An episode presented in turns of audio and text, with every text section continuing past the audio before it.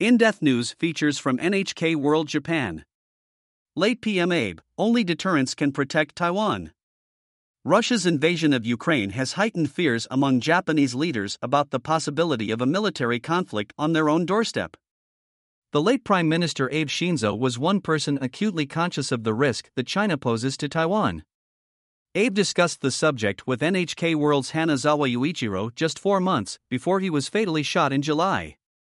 Hanazawa has distilled the former leader's comments here. China and Taiwan.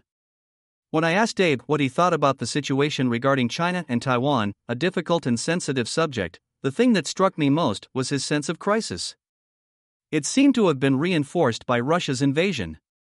I think the question is whether they would really launch a military invasion of Taiwan at the risk of enormous economic fallout, Abe told me. What exactly are they thinking?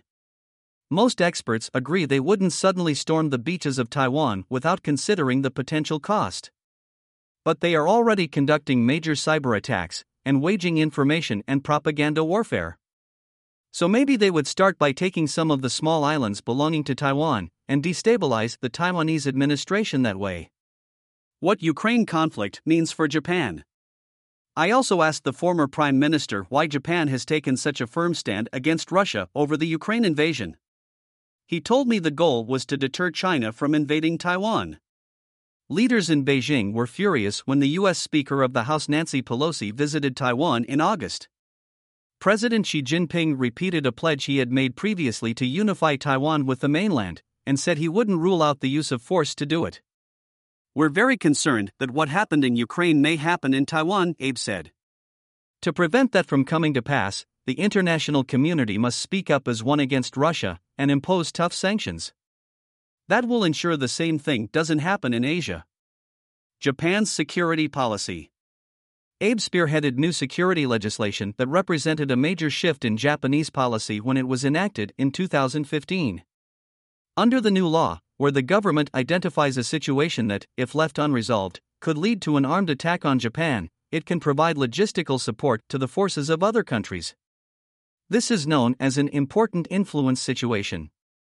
Additionally, in the event of an attack on foreign forces, if the government determines that the existence of Japan is threatened by such an attack, then it can use force based on the right of collective self defense, a right that Japan did not previously recognize. This is referred to as an existential threat situation. One important consequence of this second change is that the Japanese self defense forces can now use force to protect U.S. naval vessels when the Japanese government determines that a situation triggers the right to collective self defense. Such a scenario might be possible in the event of military aggression by China against Taiwan. Abe had a keen awareness of this.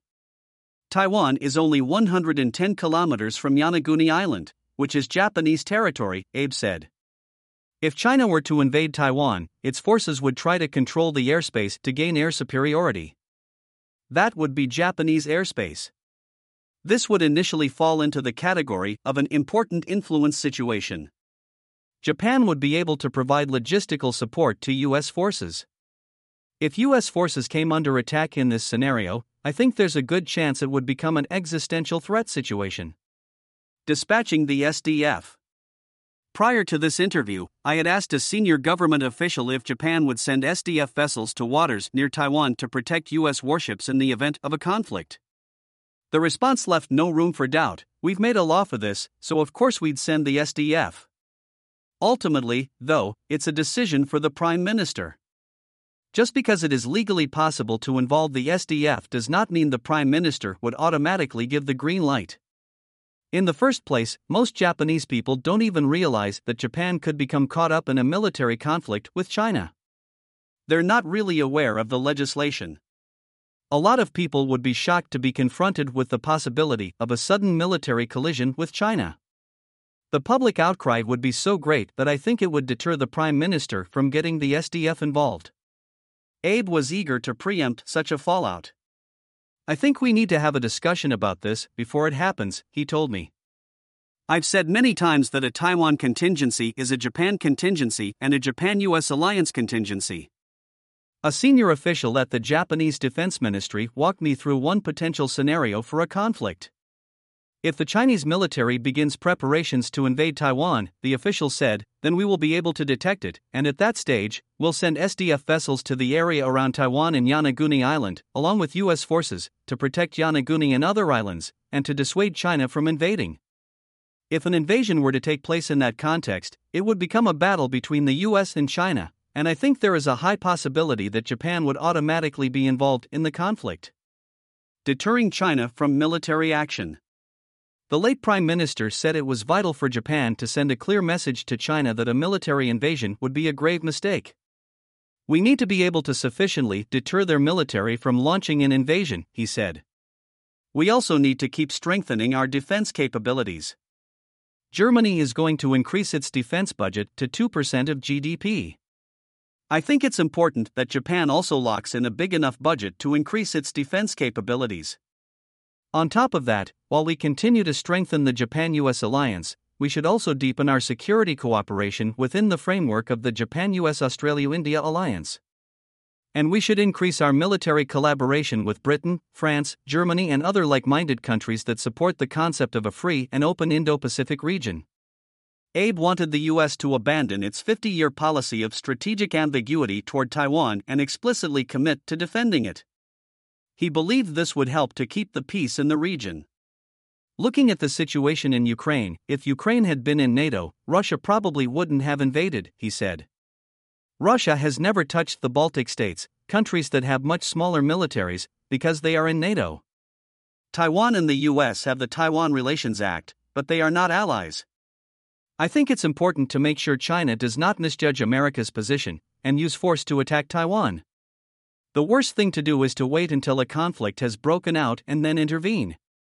Better to deter China from starting the conflict in the first place. That's why I think it's time for the US to clearly state that it is willing to defend Taiwan. To watch the interview in full, visit the Wilson Center website. Definitive US commitment to Taiwan.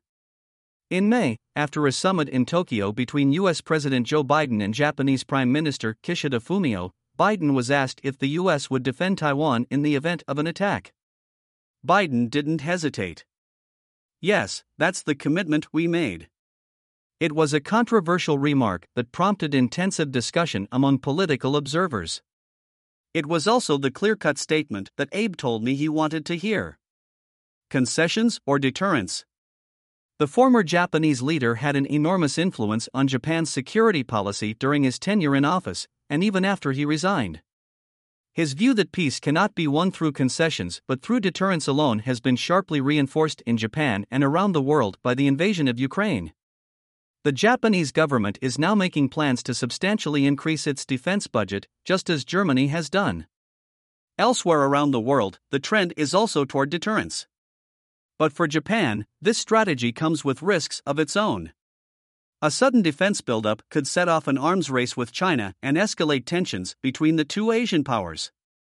The path forward is fraught, with no easy answers. Hanazawa Yuichiro, NHK World. Commentator for International Politics and Military.